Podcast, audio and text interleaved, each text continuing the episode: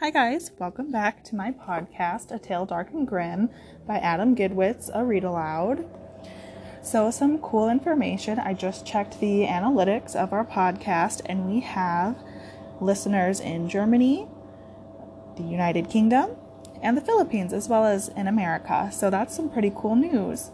And to my listeners in Germany, I apologize for butchering these German words. I apologize. I took Spanish and not German. All right, so we are picking up about six pages into chapter five. And the title of chapter five, just one more time, is A Smile as Red as Blood. So we finished off with uh, Gretel seeing that the bleeding had stopped and that her head no longer hurt at all. So without further ado, I will continue. Now, dear reader, I seem to detect in you a growing unease about this handsome young man. I must say, I think that is very unfair of you. Do you suspect a flower just because it is beautiful? Or a doctor for his mysterious healing power? Or the postman because you don't know where he sleeps at night? Very unfair indeed. Oh, and while I'm thinking about it, you should go ahead and rehire that babysitter that came for the previous story Make her take the little ones out to a movie this time. A G rated movie. Or an R rated movie for that matter. Whatever it is, it probably won't be as bad as what you're about to read. I know you don't believe me. How much worse could things get, you ask? believe me, much worse. As Gretel and the handsome young man walked in from the orchard that night, they talked about this and that the weather, the apple crop, the upcoming harvest feast, until suddenly he turned to her and asked her if she didn't wonder where he lived. Gretel shyly replied that she did wonder sometimes. He asked if maybe she would like to see his house. Her heart fluttered, and she told him she would like to very much, and she thanked him for that kind invitation. And then she asked the handsome young man where his house was. A little ways into the forest, he said. In the forest? He laughed. You're not afraid of that silly old forest, are you? No, she lied. I'll leave a path of ashes for you to follow. How's that? Gretel's heart floated up near her mouth. That's good, she said. But that night, when she returned home and told the widow that she was going into the Schwarzwald to visit the handsome young man, a great fight began. The widow forbade her from going. It was not right for a child to visit a man's house in the first place, she said. And the fact that it was the, in the Schwarzwald, did Gretel know nothing of that place? Was she a fool? Gretel was furious. She raged and cried all night. The next day, her face red and puffy, she told the handsome young man that she could not come, that the widow would not allow it. He smiled and told her not to worry, that they were still friends. But he talked less to her that day. She watched him from afar. Rarely did he gaze did, rarely did his gaze turn to meet hers. He's forgetting me, she thought. At the end of the day, the handsome young man turned toward the tavern without even glancing at Gretel, as if she no longer even existed. Just before he disappeared inside the tavern door, Gretel ran and caught him by the arm. I'll come, she whispered fiercely, urgently. I'll come tomorrow. The young man hesitated and then smiled and went into the tavern. Gretel returned home more determined than ever. She told the widow that she was going on the morrow, and that there was nothing she could do about it. They fought more that night, but Gretel was implacable. Early the next morning she rose and prepared to go. But she found the widow, arms folded sternly across her chest, standing before the door. Gretel ran and pushed past her, squeezing under her armpit, then breaking into a run once she made it past the door frame. Gretel! the widow cried. Gretel! But Gretel ignored her, and ran out of the yard and into the dirt road. Then, from the doorway, the widow cried, Take these! Gretel slowed and looked back. The widow held a bag of lentils in her hand. Cautiously, fearing a trick, Gretel walked back into the yard. Scatter them on the ashen path, the widow said mournfully, in case it rains. Gretel walked to the edge of the Schwarzwald and peered in. She felt a shiver skitter down her spine. At the wood's edge, the trees had the bright red and yellow leaves of high autumn. But Gretel could see that a little farther into the branches were mostly bare. The path of ashes snaked deep into the wood and out of sight. For a moment, Gretel hesitated. The wood was an evil place. Everyone knew that. What if she just turned around, she wondered, and did not go? What then? He would think she was a coward, or worse, he would think that she did not care. No, Gretel could not allow that. She breathed deep. Then she plunged into the darkness, scattering lentils as she went. As she walked, the air became colder, and within minutes the sunlight was almost entirely blocked by the trees. Gretel began to feel frightened. Branches hung like the claws of dead men. Clouds of gray mist passed by, looking for all the world like lost souls. The trees around her were gnarled and scarred, mutilated by time. No bird sang. The branches' long fingers became longer as Gretel walked, and soon it seemed that they were trying to grab her hair and her cheeks, scratching and tearing into her soft skin. She tripped on the twisted roots that reached up from the ground, like corpses in a graveyard come back to life. Then it began to rain as cold and sharp as needles falling from the sky. The rain struck the wood of the trees, making eerie sounds, almost like words. Gretel stopped and listened. The words seemed to say, Go home, little girl, go home. To a murderer's house you've come. For a moment she stopped and considered following the rain's advice, but then she shook her head you're being foolish, Gretel told herself. Rain can't talk. No, of course it can't. The moon can eat children, and fingers can open doors, and people's heads can be put back on. But rain, talk? Don't be ridiculous. Good thinking, dear Gretel. Good thinking. She went on through the darkness, ducking to avoid the clawing branches, and still she scattered the lentils behind her. Finally, she came to a clearing. In the center of it stood a tall, dilapidated house. It had once been painted black, but now the paint was peeling, revealing the rotting wood beneath, which was black too. The stone roof was high and steeply sloping, with a long, narrow, long row of unlit windows poking out from beneath the slate. Before the windows, from the eaves, hung cages. In almost every one there perched a white bird, like a dove, but filthy covered with brown stains and molting feathers. As Gretel stepped into the clearing, one called out in a voice that sounded more like a crow's than a dove's Go home, little girl. Go home. To a murderer's house you've come. Then another repeated it, and another, their raspy voices ringing out together in horrible chorus. Go home, little girl. Go home. To a murderer's house you've come.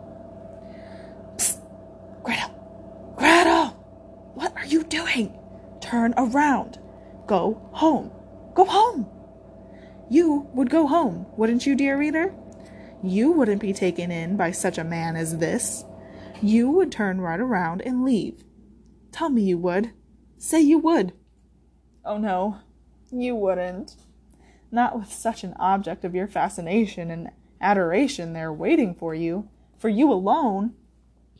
Haven't you ever had that enchanting friend the coolest boy, the older girl, and he or she seemed to like you, of all people, you?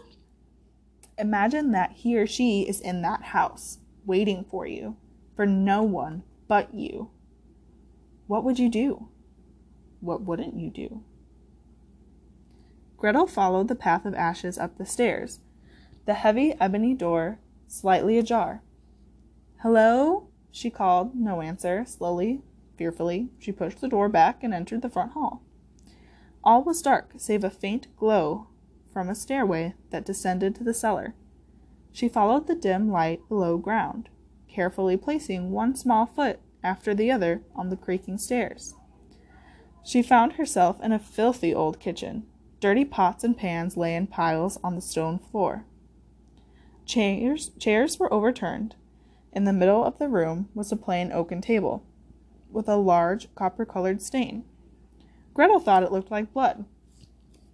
Off in one corner, a great cauldron boiled, and crouched over it was an old woman with an iron shackle on her leg. Hello? Gretel said uncertainly. The woman turned. Her face was like worn leather. Her teeth were rotting in her gums. She glanced fearfully at the steps that led above. Who are you? the old woman hissed. What are you doing here? I'm here to see my friend, Gretel answered, her voice a tremble. The woman stared at her. Through the wood? she asked. By yourself? Gretel nodded. Oh, poor girl, the old woman muttered as she came nearer. You are brave to come all this way, but you must flee. Gretel's eyes grew wide, but she did not move away. I want to see him, Gretel said. The old woman sighed and touched the girl's cheek, which was bleeding from the clawing branches. Oh, my dear, does your friend have long black hair, green eyes that dance with flecks of gold, and lips as red as blood? Gretel nodded. Then, my dear, you have befriended your death. The old woman paused and then went on. He is my son. Though what kind of son would keep his mother locked up as a prisoner, I do not know.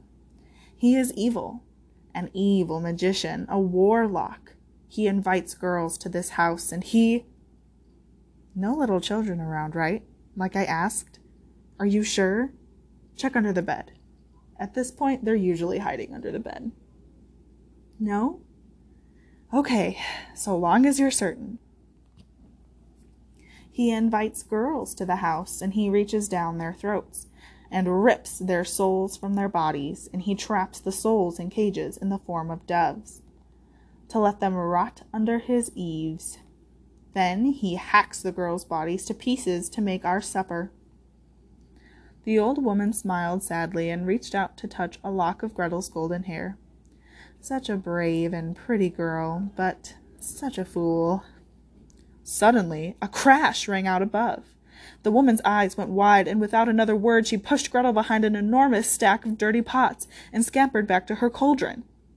At that very moment, the handsome young man with the green eyes and smile as red as blood appeared at the foot of the steps. He had a girl by the hair. Dear readers, I'm sorry for what follows. He threw the girl on the oaken table, and from a nearby cupboard produced a filthy iron cage. Then he reached his hand into the girl's mouth until his arm was buried deep in her throat. Slowly, painfully, and with great struggle from the girl, he pulled forth a beautiful white dove. The dove fought the young man as he shoved it into the filthy cage and slammed the door shut. The girl's body was still. Now you might want to close your eyes.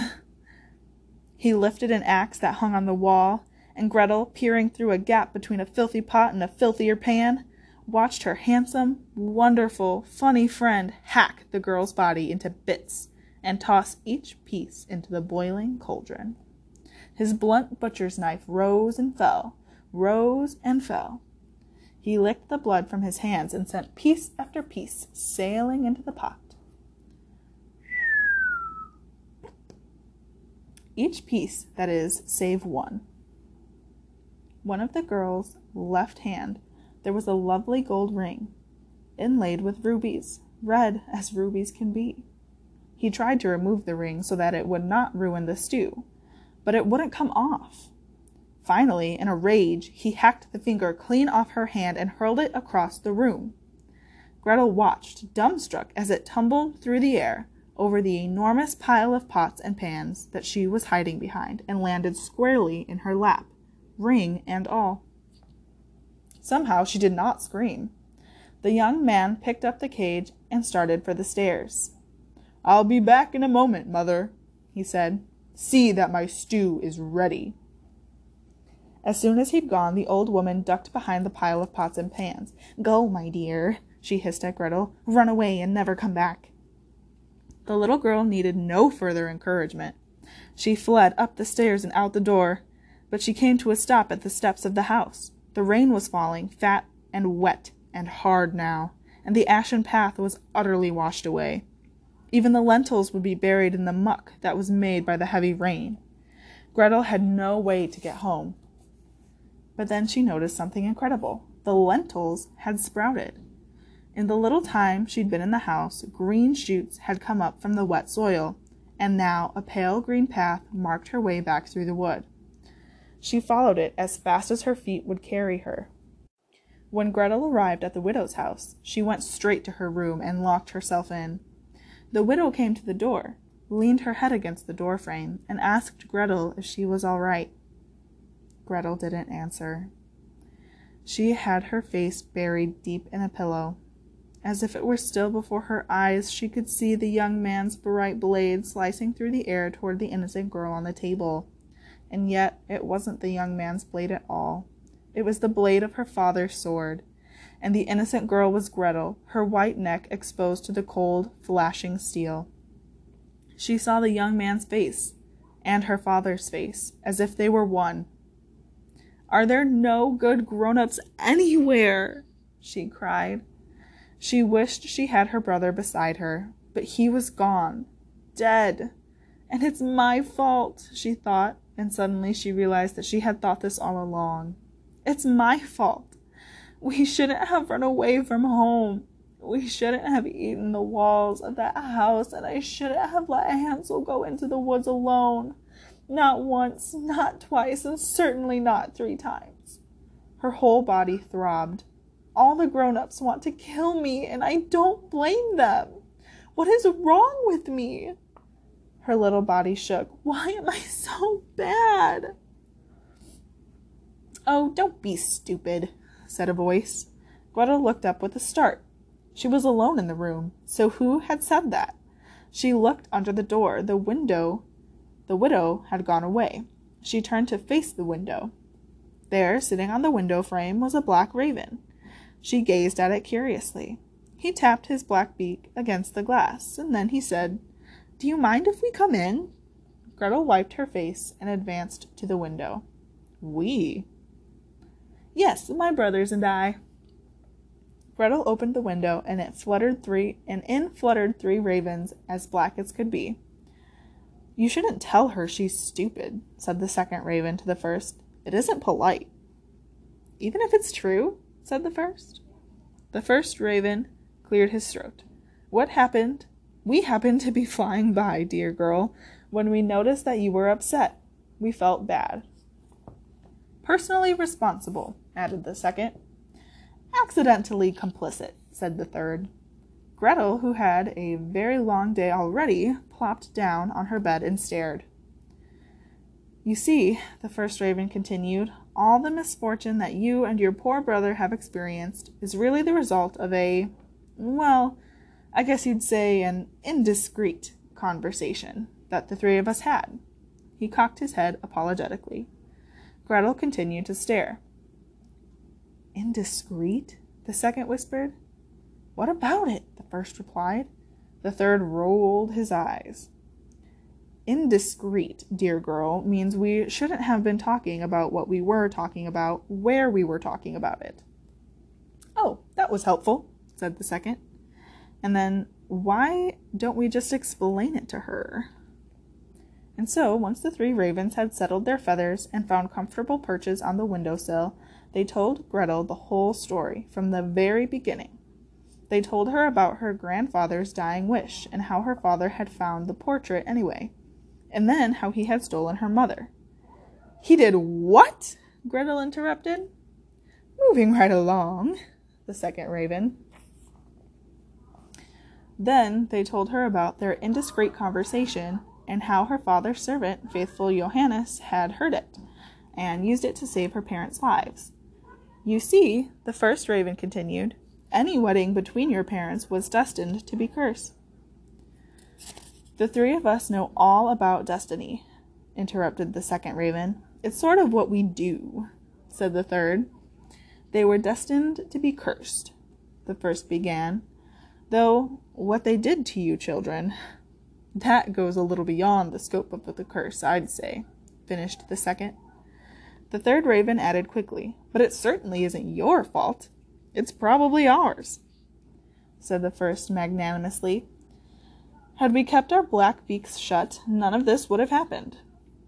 Gretel scrunched up her face. Because my parents would have died before Hansel and I were born? Exactly. That doesn't seem much better, Gretel pointed out. Hmm, the first said. I guess that's right.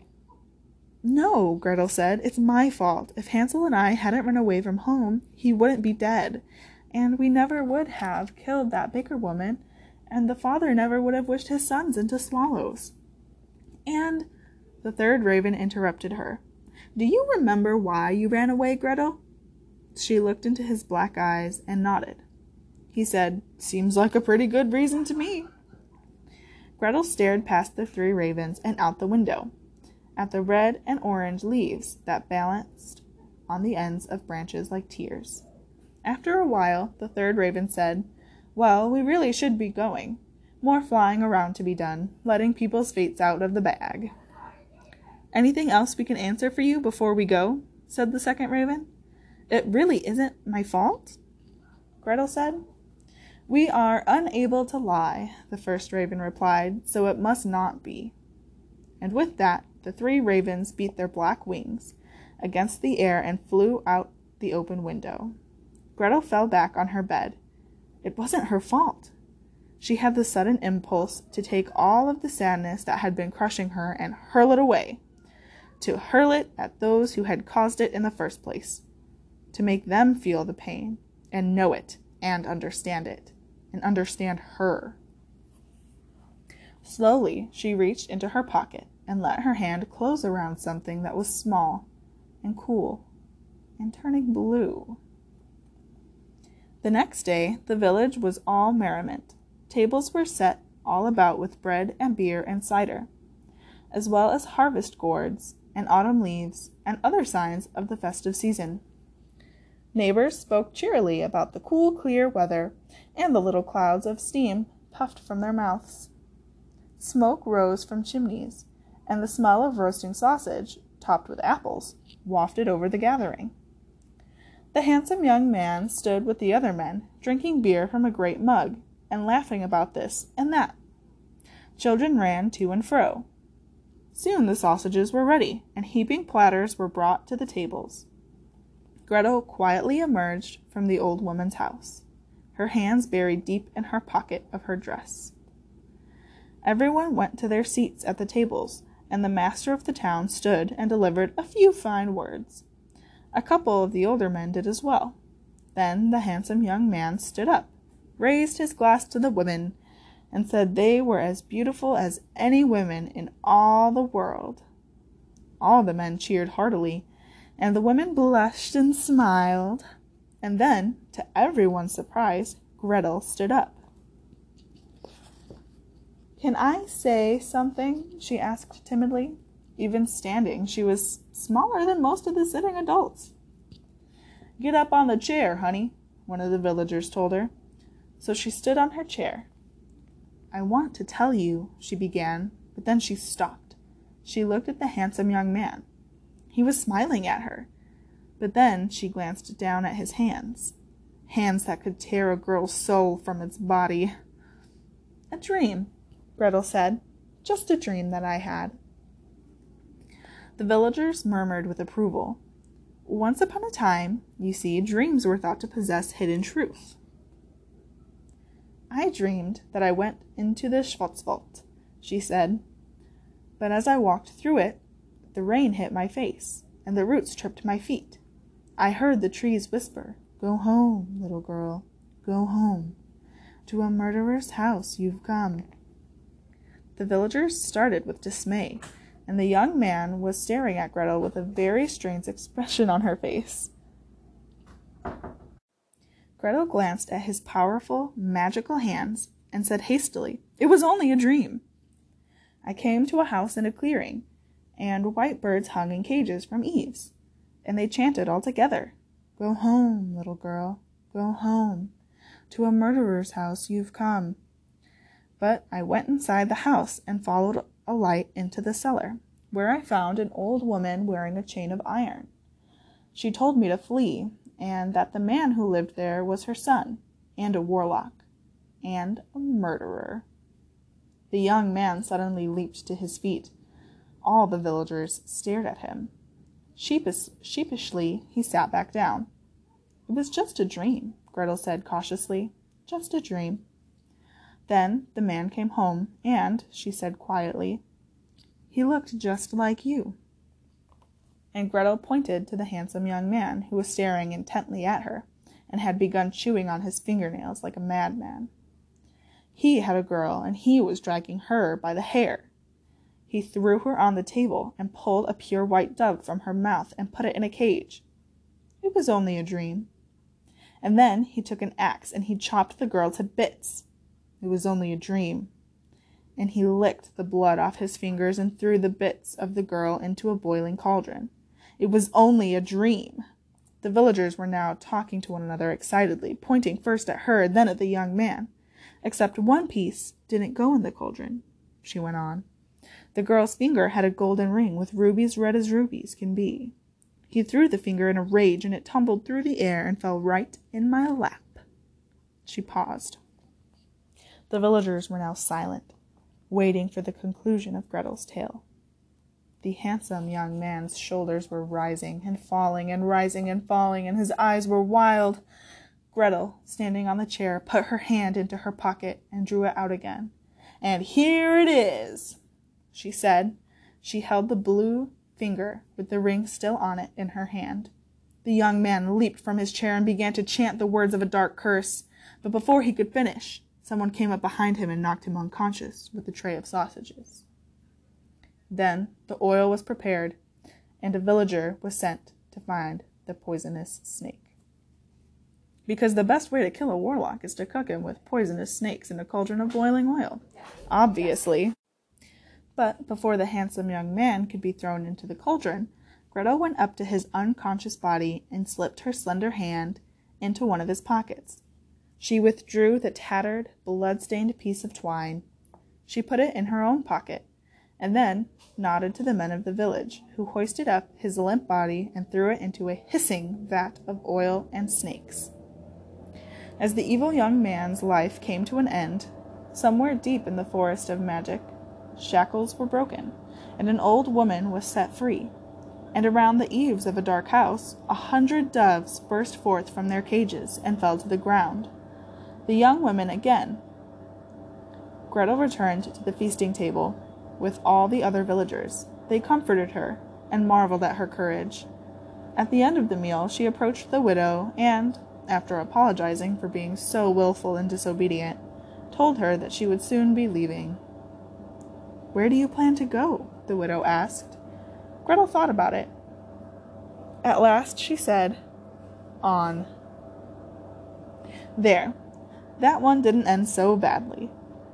Yes, it was pretty gory in the middle, but Gretel didn't lose any body parts, and nobody died. At least, nobody we really liked. In fact, things start getting better right now, so if you're still feeling sad about Hansel or anything else, don't stop now. In fact, if you're still feeling sad, now's the time to keep going. On the other hand, if you're feeling sick to your stomach because of all the blood, now's a great time to stop. Okay, whew, just under 30 minutes. So I will end it there for this episode, and then next episode, we will get into the three golden hairs for chapter 6. I hope you guys enjoyed.